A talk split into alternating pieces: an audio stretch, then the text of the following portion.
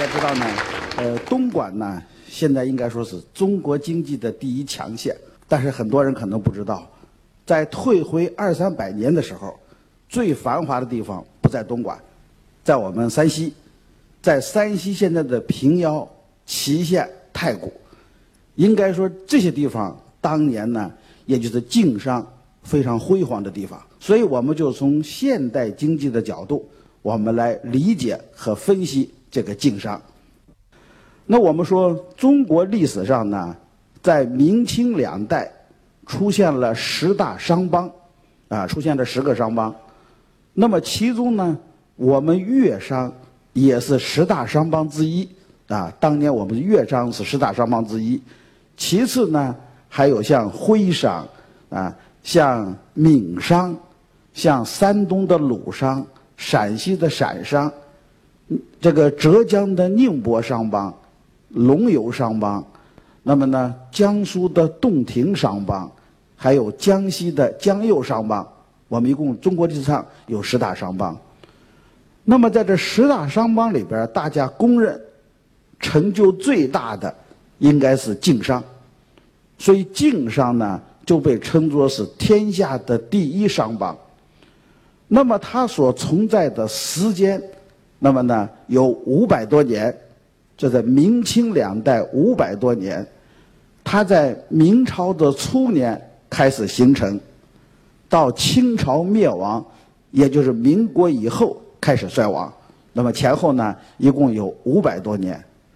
那么他们也创造了呢，应该说是非常巨大的财富，是吧？大到什么地步呢？因为山西人低调，所以很难统计。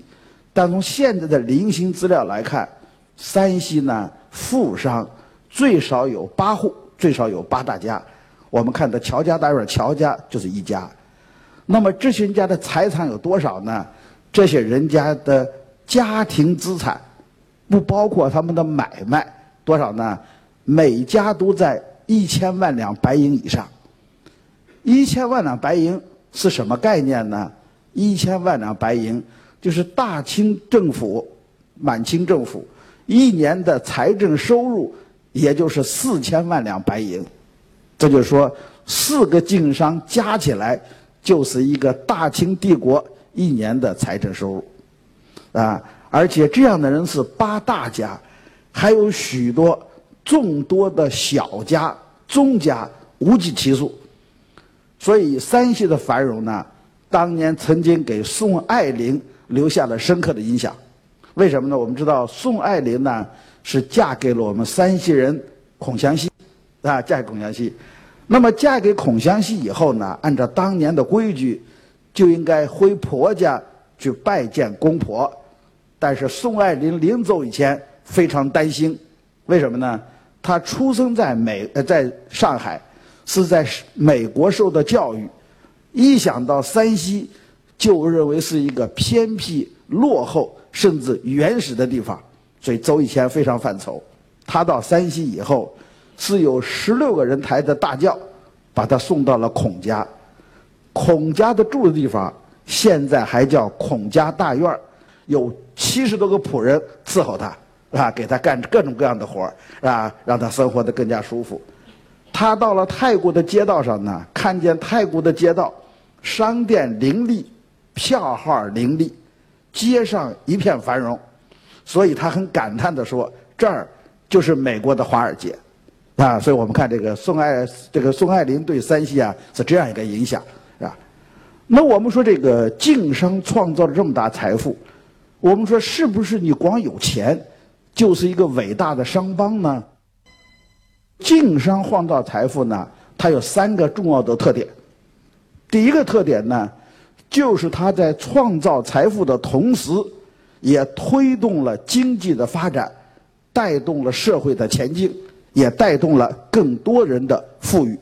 但是我们说，粤商的钱和经商的钱来的有差别。什么差别呢？经商的钱完全是靠自己的打拼，是靠自己实现货通天下、汇通天下的过程中创造的财富。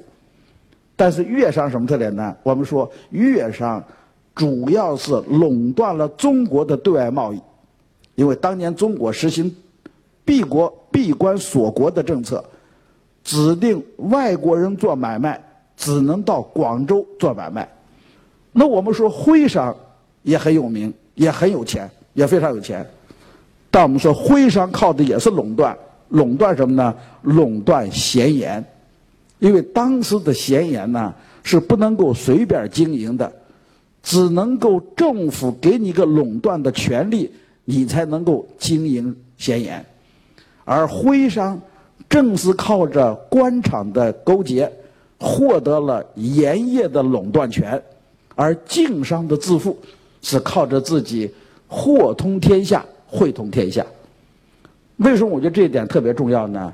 其实我们现在的民营企业也正在做过去晋商所做的事情，也就是我们在创造财富的同时，我们也推动了经济的发展，给更多的人带来了致富的机会。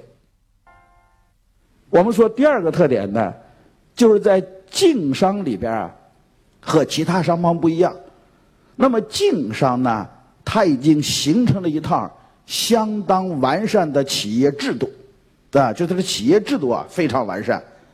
那么这些制度应该这样说，在当年对于企业的经济，对于晋商的发展起了重大的作用，到现在也不过时啊。那么这个制度的内容我下面还要讲啊，那么这个内容也不过时。那么这一点为什么特别重要呢？就是我认为我们现在的民营企业啊已经到了一个转型的时期。怎么转型时期呢？我认为民营企业的第一个阶段，我们的企业啊属于经验型企业。所谓经验型企业，也就是靠我一个人的能力，靠我的经营管理的经验，我把这企业做上来了，做好了。但是我们说经验型的企业不能够万古长青。怎么万古长青呢？我们必须从经验型企业转向制度型企业，转变的关键，也就是把个人企业、家族企业向股份制企业的转化，啊，那么这个晋商这个转化，我们知道啊，它并没有理论指导，晋商也不知道股份制这回事儿，只是他在经商的实践经营中，不断的摸索，不断的探讨，一步一步实现了我们现在所说的股份制。那么股份制什么特点呢？股份制的特点呢，就是通过多方面来筹资，换句话说，资金呢在咱们合伙人之外还可以接收其他人的资金，同时呢合伙人里边呢每个人并不平等，为什么呢？有大股东，有小股东啊。咱们用股份制的形式合股，那么呢比如说2000两银子是一股，那么呢你可以出2万两银子买10股，我钱少，我也可以出2000两银子买1股，那么这权利就不一样了。什么呢？大股的就有大权，小股的那只有小权。所以在股份制里边呢就出现了我们叫相对控股的大股东，而相对控股的大股东晋商里边叫做大东家，就是所有权和经营权分离。分离以后呢，也就是相对控股的大股东只管重大事情。什么重大事情呢？一般是2件事，一件事就是任命一个大掌柜，也就是任命一个职业经理人，由他代表所有者股东去进行全权经营。那么第二个呢，就是晋商在结账分红的时候，由谁管呢？是由大东家主持结账，主持分红，也就是东家管内部分配，管整个最后的结算。那么其他的事情都交给职业经理人，也就是大掌柜和他所聘请的管理人员去实施经营。所以这时候就实现什么呢？实现了所有权和经营权的分离。那么晋商在什么时候实现这一点呢？晋商实现这一点，从明代形成晋商，到清代的嘉庆道光年间，是吧？我们只能说大致清代的嘉庆道光年间，哪一年呢？道光元年就是1821年，这是道光元年。所以嘉庆道光年，也就是19世纪初期就已经实现了股份制企业。那么外国人也非常惊讶，中国人没有向外国人学习，也就是在不断的经营过程中形成了一套有效的股份制的制度。晋商的第二个制度呢，就是晋商里边有一套非常有效的激励机制，是吧？非常有效的激励机制。那么这种激励机制的核心呢，就叫深股制。什么叫深股制呢？就是晋商里边把股份呢分为两种，一种叫做银股，就是你掏钱，你就是银股的所有者，就是股东，这个我们说今天说的投资者，是吧？投资者。所以另一种股份呢叫做深股。什么叫深股呢？也就是企业的东家给管理人员的干股，那你可以凭这个干股参加分红，而这个干股是不用你出钱的，我给你股并不用你出钱，根据什么呢？由东家根据你的业绩，根据你的职务，根据你的工龄来给你。有了深股就可以参加分红，分多少钱呢？因为每年的情况不一样，从现在总体上看，在清代的时候，晋商的中层员工，就是你是中层员工了，中层管理人员了，一般的一年能是5厘到6厘的深股，一般有5厘到6厘的深股，分多少钱呢？一年平均可以分到1000两银子。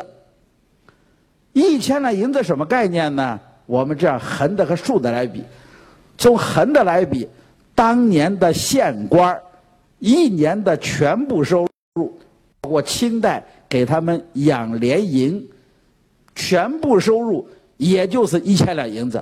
换句话说，你在这个晋商里边当了一个中层员工，你的收入水平除了你吃住的部分以外，还有1000两银子，相当于一个县官。所以当年山西的传统什么呢？最好的孩子一定是送到这个商店里边去，从当学徒开始，次一等的孩子，第二等的孩子，那么在家里边务农，当个小地主，第三等孩子去当兵，或者去当一个吏，不是当官，是当个小吏，第四等孩子最没出息，只好去念书，啊，就是最笨的孩子送去，只好去念书，啊，我就是山西人，大概就属于最笨的第四类孩子，是吧？就只好去念书了，啊，就第四类孩子念书。所以整个山西很奇怪，你知道，清代的状元大概是123个，那么云南、贵州这种偏僻地方全有状元，而唯独我们山西是被剃了光头的。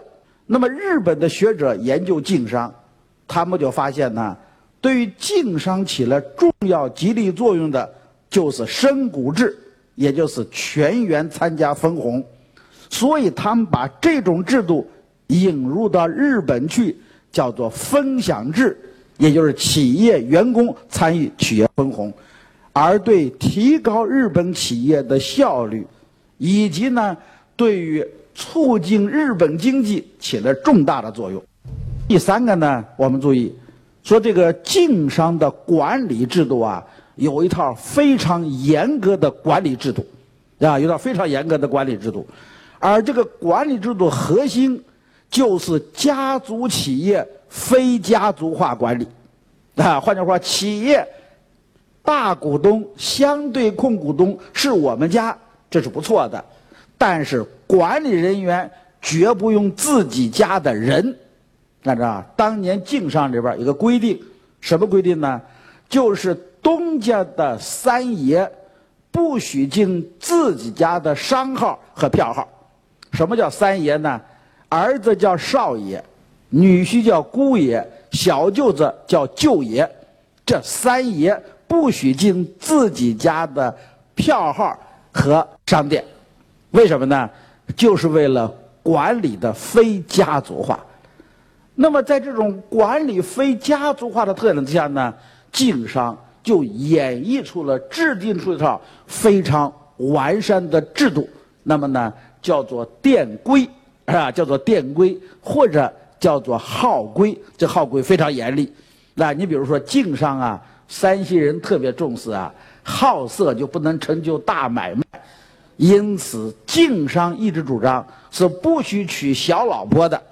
我们知道乔家很有名，乔家就严格规定不许娶小老婆，不许纳妾。据说有的晋商里边还有这样严格的规定，什么呢？就是晋商的所有员工到外地工作，绝不能和外地的女孩谈恋爱，并更不能结婚。那比如说你到派到成都去了，看见成都女孩，哇塞，好漂亮啊，走不动了，那就跟成都女孩结婚了，你马上就被开除了。为什么呢？你必须回家娶一个红生醋味的山西小妞才行，啊！你看他都严格到这种地步，近乎没有人情啊，近乎没有人情啊！所以他这个很多制度，我这讲的这个，这是一种，其他还有很多的制度，那么呢非常严格，他的财务制度，他的风险管理制度，制度是非常完善的。从今天我们来看都有意义。你比如说吧，这个晋商啊，做票号一共做了将近100年，经手的银子有10几亿两银子，但是呢，没有发生过一次大掌柜或者管理人员贪污、卷款逃跑或者是其他事件，一次没有发生。这什么呢？这里边有思想的因素，但是我们说呢，也有什么呢？也有这个制度严格的这个因素。那所以一次这个都没有发生，就在金融史上是一个奇迹。晋商在他们发展的过程中，形成了一套特殊的晋商文化，啊，形成了特殊的晋商文化。应该说，这种晋商文化，它吸收了中国传统文化的优秀传统、优秀内容。我们中国文化里有许多优秀内容，他们吸收了。那么，吸收传统文化的优秀内容，把它转变成一种商业伦理道德，而且靠这种文化使企业有了更大的发展。那么说，我们说晋商文化这一点呢，所现在呢，应该说受到越来越多人的重视啊。那我们说呢，前一段有一个话剧叫做《立秋》，是山西省话剧团演出的。那么这部剧演出以后呢，应该说在海峡两岸、大江南北都引起了轰动。《立秋》里边有一段话，就是他这个台词啊是贯彻始终的，这就体现了晋商文化的一段话。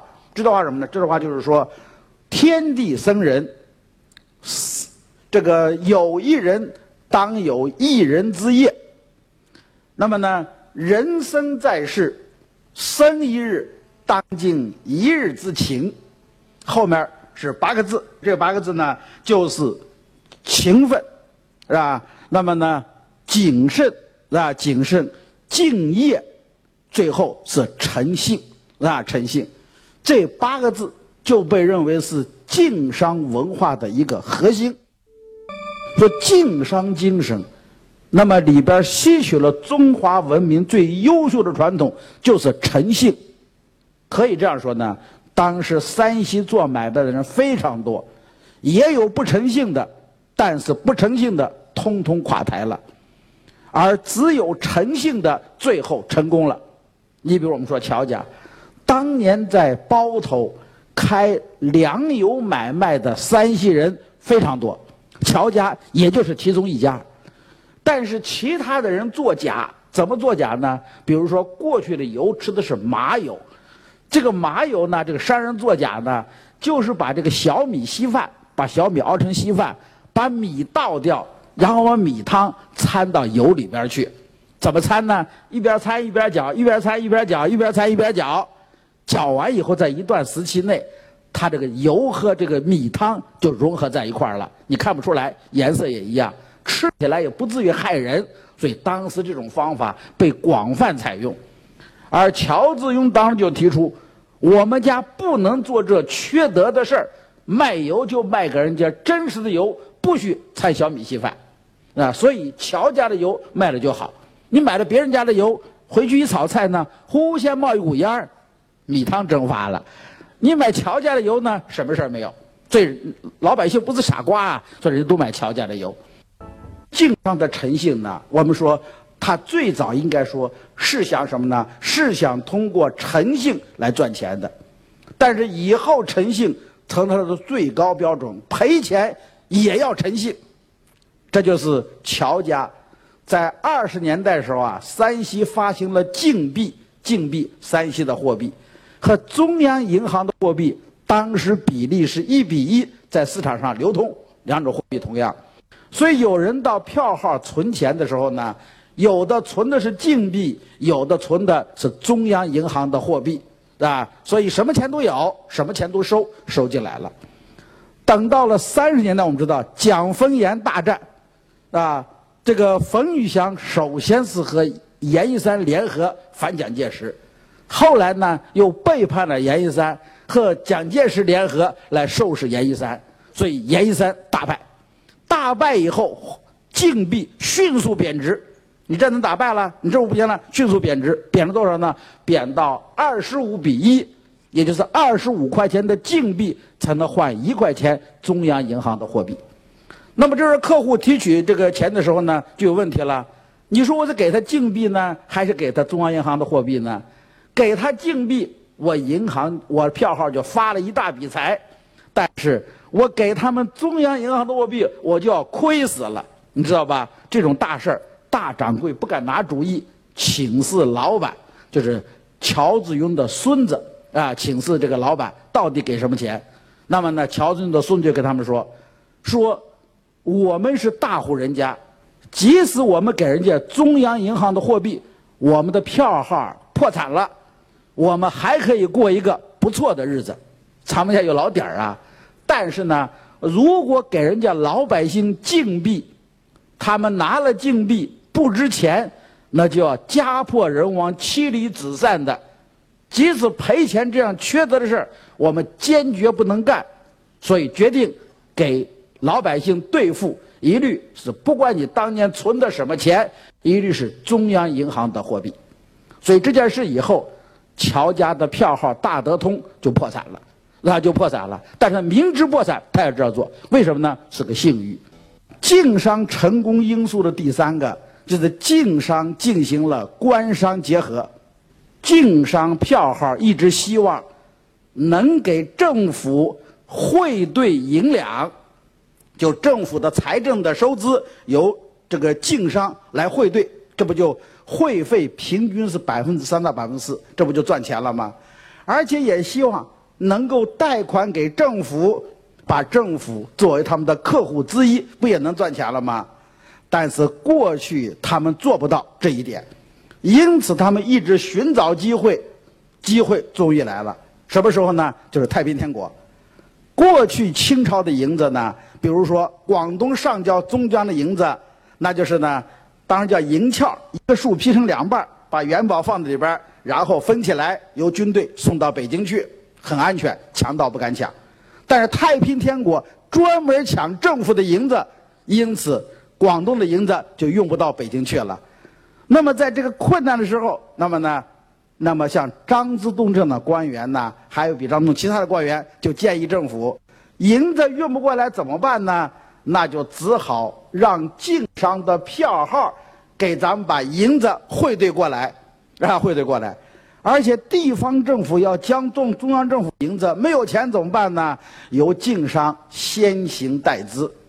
所以在这个世界上，太平天国的捣乱使政府的财政收入紊乱了。晋商在这个时候呢，就抓这个机会了。我给你汇兑银子，你没钱我借给你，那我借给你好了。晋商的利益实现了，为什么呢？你比如广东政府要交给中央1000万两银子，现在没钱，好了，我借给你，你要给我利息，我赚了一笔钱。这个钱呢，由我票号汇兑到北京去，你要交我会费。所以你看呢，这个晋商挣了钱了。那么对政府来说呢？我现在财政困难，啊，那怎么办呢？用这种办法解决了财政困难，因此的顿服也是有利的。所以晋商就是通过这种结合把企业做大。晋商为什么失败呀？那么这个失败对我们有什么教训呢？我们要避免哪些教训呢？我们这样说呢，说晋商的失败呢有外因和内因。所谓外因就是社会发生了巨大的变化。什么巨大变化？你比如说清政府推翻了，清政府推翻的时候，清政府欠了晋商700万两银子。你想700万两银子，政府推翻了，银子就还不上了，那你看这个企业就你就很吃亏了，700万两银子还不上了。俄罗斯10月革命发生了，晋商做俄罗斯的茶叶贸易，手中有几百万的卢布在他手里边，结果俄国10月革命爆发了，旧卢布变成了废纸，晋商又损失了200-300万两银子，这两项1000两银子出去了。同时晋商做茶叶买卖，但是俄罗斯实行公有化，因此晋商的商店通通被没收，人被撵出来，甚至杀掉。这是外部环境的变化。内部关键什么呢？我们说内部关键是晋商没有实现两种转化。哪两种转化呢？一种转化就是从封建社会的金融资本转向为现在的产业资本，这是一种转化。另一种转化呢，就是从封建的票号转变为现代的银行。晋商这两个转化没有完成。为什么没有完成呢？这就我们说晋商在本质上是一种封建商人。封建商和现代企业家什么差别呢？那么封建商人的目的是集聚财富，或者说积累财富，因此呢有钱以后就变成了守财奴。啊，你比如我们说山西商人有了钱干什么呢？三件事。第一件事买地，大片的买地。第二件事盖房子，你注意瞧瞧，这房子从第一代乔桂发盖到第三代乔自雍，再盖到第五代，本来还有一块地没盖完，等着第七代盖呢，结果第七代没了。为什么呢？社会主义革命实现了，你这也就完蛋了啊！所以说呢，他是有钱买地盖房子，再干什么呢？再有钱就是挖个坑把银子埋起来，是吧？晋商是喜欢埋银子，挖坑把它埋起来，埋起来什么呢？这个家里边只有最长辈的一个人知道埋在什么地方，钥匙带在他的身上，只有在他临终之前才把孩子们叫过来，咱们家多少钱在什么地方，这是钥匙，等交完钥匙就咽气儿了，啊，基本上这种情况。所以后来在山西挖出好多银子，什么呢？就是突然死亡还来不及交代呢，知道吧？所以山西人就干这个。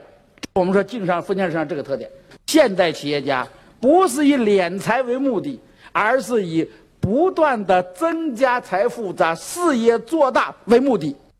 因此有钱以后不是积累财富，而是不断的用于再投资。应该说晋商始终就没摆脱农民这两个字，这就是晋商的悲剧。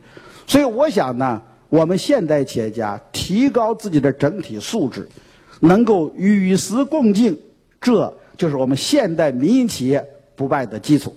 谢谢大家，谢谢各位，啊，谢谢各位。